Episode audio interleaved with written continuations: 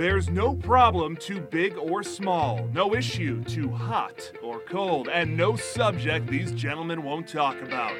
Let's head into the lab to see what they're working to figure out today. Let's get into it and get down to it. Welcome to Figure It Out. This is George Grombacher. Joining me, as always, is Centauri Minor. Hello, folks. Helping us move from awareness to action this week is Nancy Selover, the state climatologist for Arizona, a senior sustainability scientist and research professor at the School of Geographical Sciences and Urban Planning at Arizona State University. Nancy, thank you so much for joining us. You're welcome. Happy to be here. And I know that uh, I think Centauri, you could certainly echo this. It seems like on some of the days in August, it feels like we all might just spontaneously combust, but I think that's been going on for some time. Uh, Nancy, just wanted to, to, to learn a little bit about your background and how you got into the field that you are working in. Um, I uh, I changed careers and uh, went back to school in engineering, and then ended up rather than aeronautical engineering, I ended up in meteorology because the the atmosphere the plane flies in seemed to be way more interesting than the plane itself, and so that had to deal with weather. Got it. Fair enough. So, I've been in Arizona now for almost 20 years, and I think Centauri, you've been here your whole life. Um, Grew up here. Yeah. So, wanted to just get your thoughts on how our climate has been changing, if at all, over the past 20 years. it's a big it's question. been changing, and, and and it's been changing for a lot longer than 20 years. I've been here since '73, um, but Phoenix used to be back in the 50s, 60s, going back further than 20 years.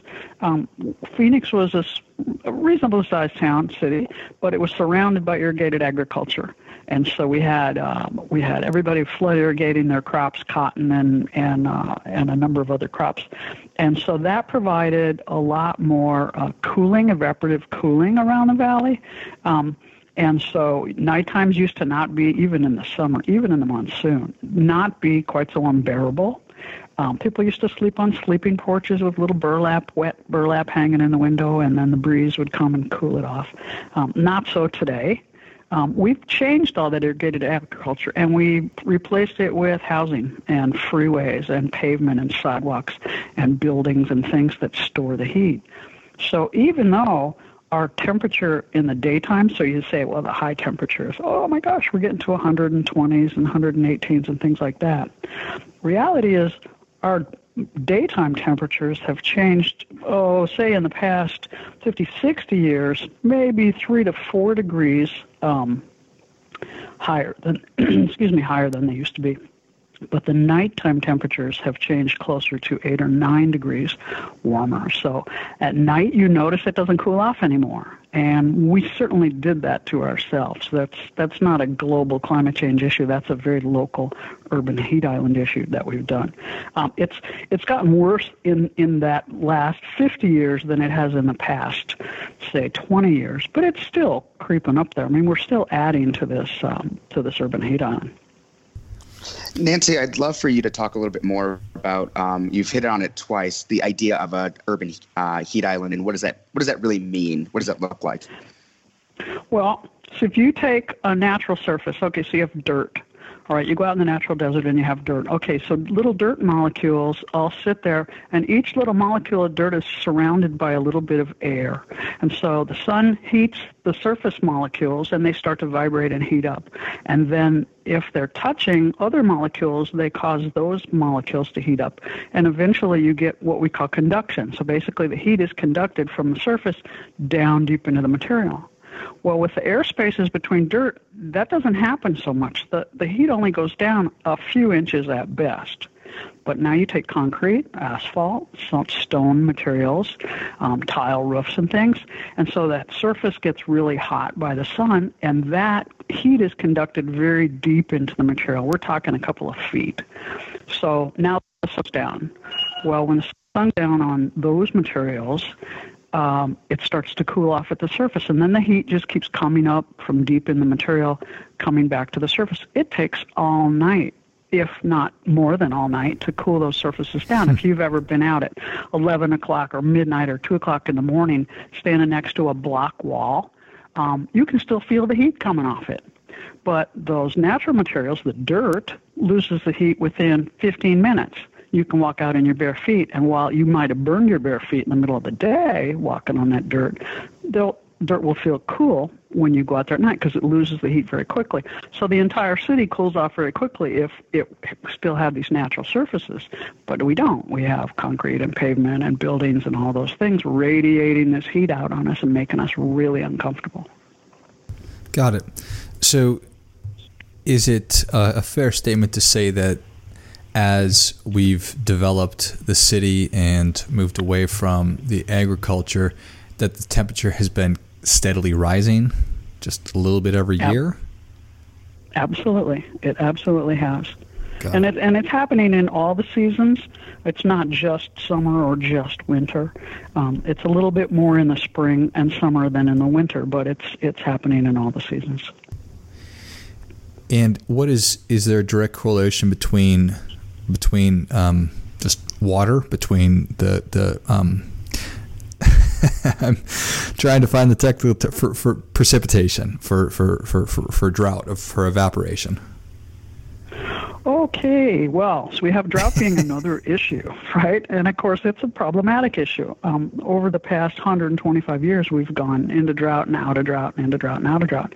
Um, the most recent wet period that we had was in the mid 70s or so, or late 70s to the mid 1990s, when we had a 16 year period of 13 of those years were wetter than the long term average. I mean, and some were significantly wet. I mean, huge, huge water would be coming down the Salt River, you know, for long periods of time and things like that.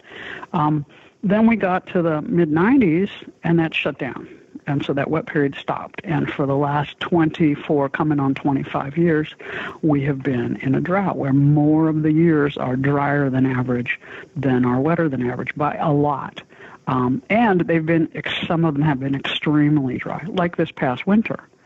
Um, so it's it's typically looked at as a winter issue, although we have you know the same thing. We have some wet monsoons and some dry monsoons. Um, last year was an exceptionally dry winter. We had less than 50% of our, our average precipitation uh, for the water year uh, fall almost statewide. Um, and then the monsoon came, and the monsoon was okay, but didn't really help that until all of a sudden we got to the first three days of October and those were gangbusters, right? We had this Hurricane Rosa come up and all this moisture. So Central Arizona got a ton of moisture, which was great. Um, not everywhere in Arizona got that, but at the end of September, which is the end of the water year, we were still less than 50% of what we would normally get. Uh, and that's a problem because winter precipitation, particularly, is what fills the reservoirs in spring when all that snow melts and provides water into the aquifers and the groundwater system and all that. When you don't have the snow because you have drought, then you have two things. One, you have a reduced water supply. Secondly, you also have warmer temperatures. So the cold winter storms that bring the snow, hopefully, and precipitation in the winter, when we don't have those cold winter storms, we're in a drought situation. We also don't have the cold air that those storms bring. So now we have warmer conditions. This um, this past month um, of September was the uh, warmest on record for Tucson, and it was the second warmest on record for Phoenix. And a lot of that um, was the monsoon kind of petered out in September. So, in addition to this dry winter, we had sort of a little early kind of end to the monsoon, and then of course Rosa came, which was great. But uh, it's so it's hit and miss, and so we get wet periods, we get dry periods. We're hoping we're going to start another wet period. I mean, October looks like oh boy, we could start a new wet period. We'll all hope for that, but um, we don't hold our breath. And Nancy, go ahead. I was going to say, um, Nancy, it's very interesting to hear you talked about the the heat islands, and then um, obviously we have water issues here in Arizona. Um, hopefully, I, I would love your thoughts on how sustainability efforts, both at the city and state levels, are kind of helping curb all of this. Like, what what is anyone doing about it? Um, well, in terms of drought and water resources, um, in the Phoenix area, certainly we've been very lucky um, over a long period of time because we have really good water management of the reservoir systems that we have within the state. Uh, and so every every year, uh, as soon as the last rainstorm's over, the the the thought is, oh, we've just started the next drought. So they're very careful about managing the water. Um, but the heat is a problem with water. So we use water to generate electricity and we use electricity to cool ourselves. So air conditioning and all that's a big electrical use. Um, and a lot of the electrical generation methods require water. Um, so that's kind of an issue. We also can use um, trees and vegetation and shade to cool ourselves, right? If you don't let the sun hit your house in the first place, it won't get quite as hot and you won't need quite as much air conditioning. So the cities in around the valley are working on what we call urban forestry.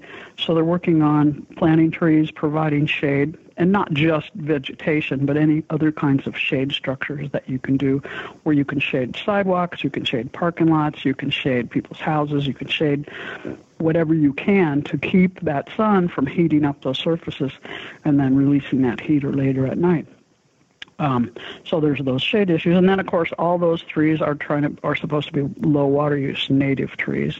Once you get them established in a couple of years, you don't have to water them. They will be able to handle the water that typically falls from the sky. Um, so that's uh, another strategy that they're using. Moving us from, from water intensive kind of energy production to less water intensive uh, is also you know part of the strategy. Some of the solar methods use water, some of the solar methods don't. Um, wind energy typically uh, isn't using a lot of water. Um, so those alternative energy strategies are helpful as well. So we've been in this period of drought for give or take 25 years. Is is it correct or incorrect of me to assume a correlation between the growth of the city and these um, the the urban heat island you described and and the lack of precipitation?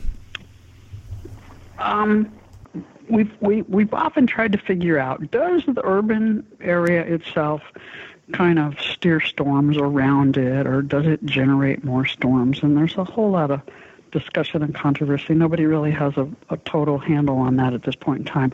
I don't see a huge correlation between the urban development and whether or not we get more storms in the valley. As we've seen, we've had really dry monsoons and we've had really wet ones. And if you look at the pattern each year, of which parts of the valley got dumped on and which parts of the valley didn't. Sometimes downtown Phoenix is the bullseye, and sometimes it's the donut hole. So it, there's it, it, can't really say uh, that the urban heat island is is is impacting that. Most of the water that falls from the sky on us does not originate here. So it's not like irrigated agriculture is where we have the moisture source. It evaporates, goes into the atmosphere, you know, then moves over the city of Phoenix and dumps rain. The moisture typically comes in the summertime. It's coming from Mexico monsoon moisture uh, circulation brings it up from the south, um, from the Mexico, the Gulf of California. And in the wintertime, the moisture that we get typically comes in from the west coast. And it's not a huge amount because the water off the coast of California is cold, so we don't have as much moisture. Although, if we get something like Hurricane Rosa or of Sergio that followed it, that moisture sometimes gets drawn into our uh, into our winter storms. And this year, that's what they anticipate happening. They're predicting a little bit wetter than average um, winter for us and the whole southern tier states because El Nino is setting up, and that means um, we tend to have storms that come across the southern tier states, and we get some additional tropical moisture that gets sucked into that. And so that's kind of what we're starting to see a pattern of right now. Hopefully that will continue, uh, but we'll have to wait and see. Nancy, that was a, a great, quick education. I'm curious. What what are some of the um, I'm sure there are many, but like if you could name one or two misconceptions about climate change or some of the things that we're talking about, what would they be? Like, what do people typically get wrong? Misconceptions. Oh, I don't know. Um, one of the things that that, that uh, always annoys me is is when people talk about climate change, and and that it's great to talk about, and we do need to talk about it. But I, I keep hearing, oh, if we just stop burning fossil fuels, you know, the sea level will go down and the temperatures will drop and we'll all be saved and it'll be okay. Well, that's not really accurate because the if if the if the CO2 additional CO2 in the atmosphere from burning fossil fuels is causing the warming, say okay, let's grant you that it is. Um, CO2 has a long, long residence time in the atmosphere. It doesn't come out in any big hurry, so it's up there for the next hundred or more years. So if you stop burning fossil fuel today everywhere on the globe, you're not going to see any change in the next hundred years or more. So I'm not saying don't do that, but uh, if you want to see a change, you know, in the next hundred years, you're going to have to do something else. Maybe you need to pull that CO2 out, or maybe don't promise people that they'll see an immediate result uh, in terms of climate. Now, I think stopping or slowing burning of fossil fuels is a great idea because tailpipe emissions and all those things put out what I really call pollution. I don't call CO2 pollution because I exhale it, right? I mean, come on, right. it's part of nature. Mm-hmm. Trees inhale it. But uh, all the other things that come out of tailpipes um, do cause people with respiratory issues, um, COPD, asthma, and all those things cause them respiratory distress. So if you can reduce the amount of that junk in the atmosphere, um, you'll see an immediate benefit in the health of all the people with respiratory issues. I mean, in their lifetime, you'll see impacts. I think that'd be a great thing to be pushing. Got it. Okay, so there's there's a great solution which seems very practical and, and, and reasonable to me, which is stop automobiles or, or whatever it might be from polluting. If if you had a magic wand here in Phoenix and you could wave it and a couple of things would change overnight, like emissions from automobiles or whatever those things might be. What what would those things be to make Phoenix more sustainable? Uh, uh, I don't. Uh, I don't know. I mean, we're a sprawled out, spread out kind of place. We sort of modeled ourselves after California, after LA, um, and it seemed to me back in the 70s that we were doing that without thought about where that might take us. Um, right. But so it, it's it's it's it's difficult to to deal with that. We have you know relatively wide streets. We have a lot of freeways. We have people scattered over some 1,700 square miles or so. Um, I'm I'm I'm not sure how much you can do with that.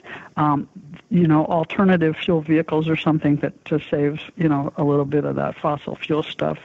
Um, low water use vegetation. I mean, we already have we've already reduced our water use by a huge amount since the 1980s, um, partly through regulation, um, low water use plumbing fixtures and that sort of stuff, but also through um, a lot of education of people about let's not waste water and that sort of stuff. And, and I think that's really important. But there's also methods in the Middle East. I mean, the Middle East is hotter than we are and has been for a long time, and they never had electricity until now. I mean, recently, uh, and managed they managed to live just fine in in that additional heat through a lot of passive um, designs, the way they design their cities, uh, the architecture, and, and some of those practices. And I think perhaps we need to go look at those people and see, you know, hey, what did they do? Take a little lesson from how they handled it in a low tech fashion because the higher tech we go, the more electricity you have to use to get there for the most part. And so uh, I think we just need to, to learn some lessons from some other potentially low tech things but I don't have a magic wand, and I and I can't have sure. I can't say, well, here's one thing that'll change it all. I, I don't think anything is going to in in one fell swoop. It's a little more complicated than that. Yeah, no, I, I appreciate that. Is there a terminal temperature, kind of like terminal velocity? Is there a terminal temperature that the city can reach, or could we go to 200? Oh, I don't. I don't think we can go to 200.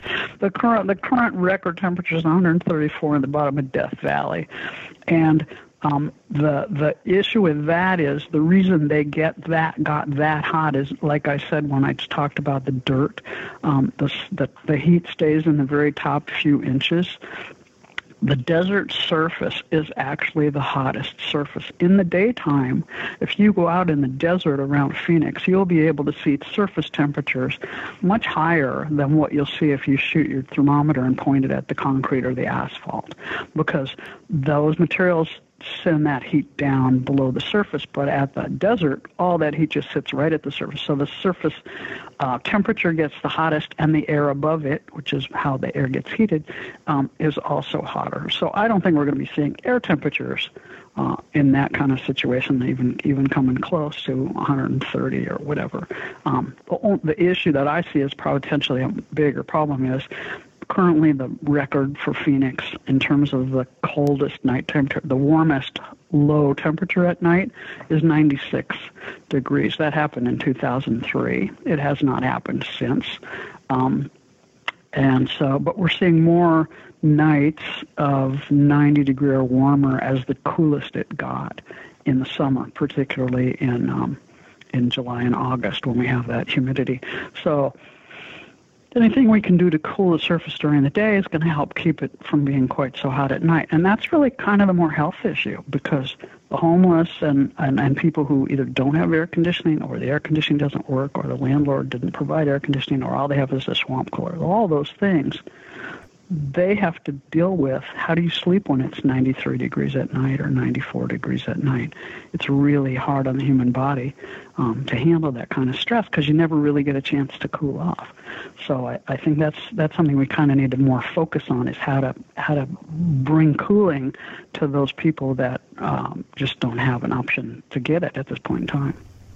Got it. There's no no question that is a a big issue that, that, that, that we need to be focused on.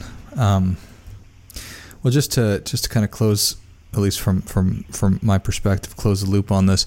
I joke around with people sometimes that we're not going to be able to live here in in in in 20 years if if things and that that was my question about terminal temperature because I don't know how much more the city can can continue to develop. I guess more and more people move here, and it's gonna we're gonna get more and more people here.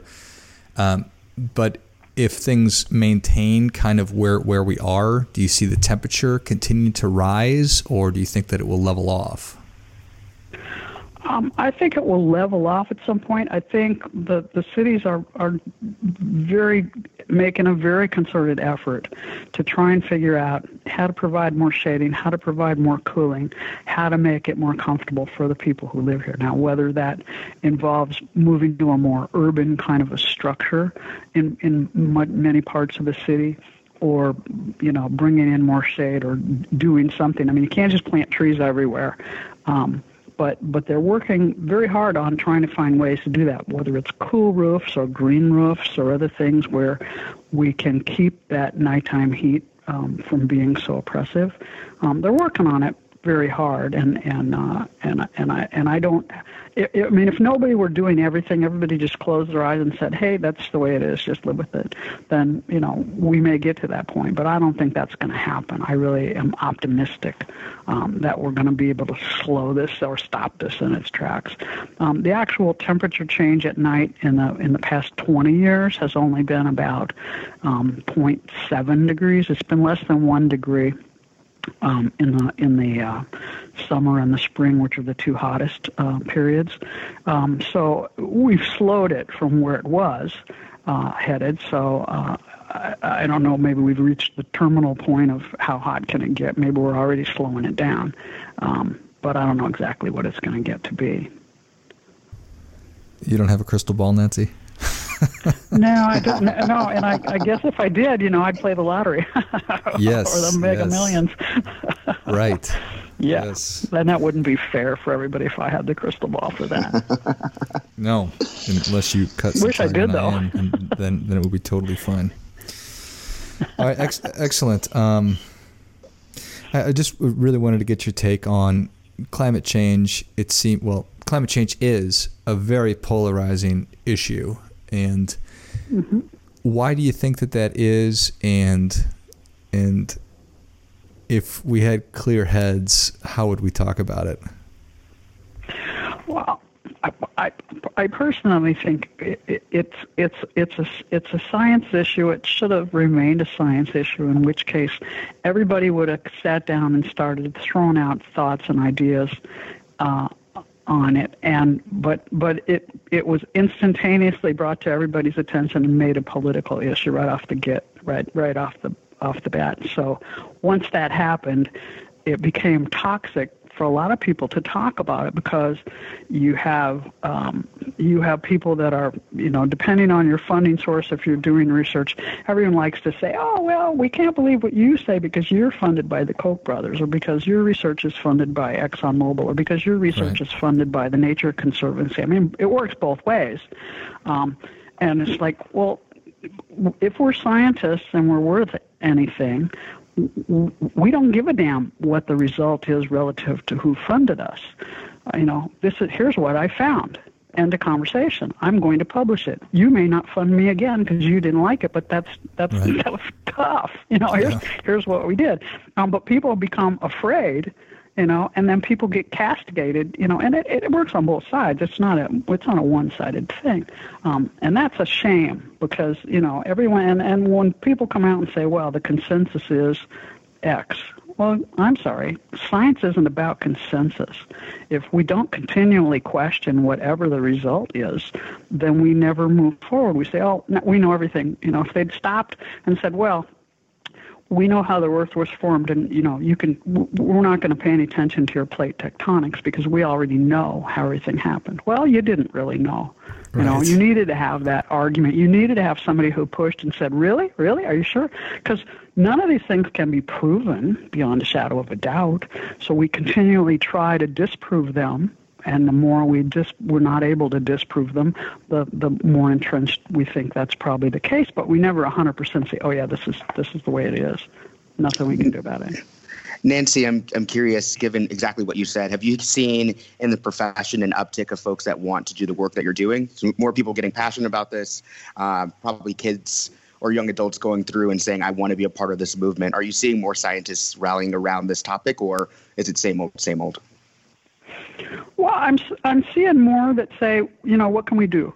You know, uh, so there's one thing about mitigating what you believe may be causing this, but it's another thing to mitigate and adapt to what's happening and what is going to be happening for some time into the future. So even if you're able ultimately to mitigate and you know change everything and have the planet start cooling, until that happens, you still need to mitigate against the impact of the heating that you're seeing and, and adapt to it. And so I think more people are starting to say, okay, well, you know, in the meanwhile, you know, until somebody solves the issue, we need to still live. So what can we do um, to make it. it. better for everybody? What can we make it, it, it, how can we adapt to this? And, and I think that's, you know, that's the strength of the humans is that we can adapt better than the other species. And so we need to be working on that too. I love it. And what would your advice be to people who are uh, not interested in getting into this line of work full time, but do want to help however they can?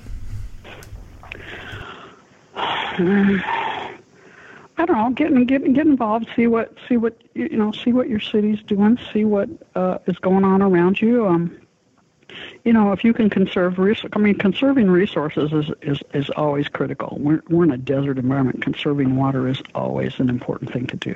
Whatever you can do um, to move along that line, whatever you can do to use less energy um, is going to save water and it's going to keep you cooler. Um, it reduce your costs. All of those things. Um, so just just be paying attention. You can't you can't none of none, no single person can solve a global issue, no single person is going to solve the city issue. But you can solve your issue. You have a house, you have an apartment, you have a something. Do what you can to make yourself more comfortable, cooler, using less energy or water or whatever. And if everybody does that, you know, there'll be some progress. But, you know, everybody has to do their own little piece and not worry about, oh, I can't change the world. I can't do anything. No, you can't. You can do something. You and no, you can't change the world by yourself, but you can do something, and you can, make yourself more comfortable. You can make your environment near you more comfortable. Amen, sister. we got to tend to the part of the garden that we can reach. So, yep. I love it. Centauri, what else? That didn't answer all my questions. That was really illuminating, and thank you, Nancy, for for being on. You're Nancy, welcome. Anything else you'd like to share? Uh, nope, I'm good. Where where can folks learn more about you and your work? Um, azclimate.asu.edu is my website. Um, the state climate office. You can Google it and call me up, ask me questions, email me. on my website is my email addresses in there. Perfect. Well, Nancy, I'm I'm I'm, I'm not going to pack my bags and move out of the state anytime soon. I'm going to stick around. So, thank you so much for uh, for for coming Thank on. you, Nancy. Thanks, uh, thanks as always for listening. Please do uh, subscribe to the show, leave us a review, and as always, keep questioning because the struggle is real. On behalf of Centauri and I, thanks as always for listening. Please subscribe to the show, leave us a review, and feel free to share the show on social media. Thanks a lot.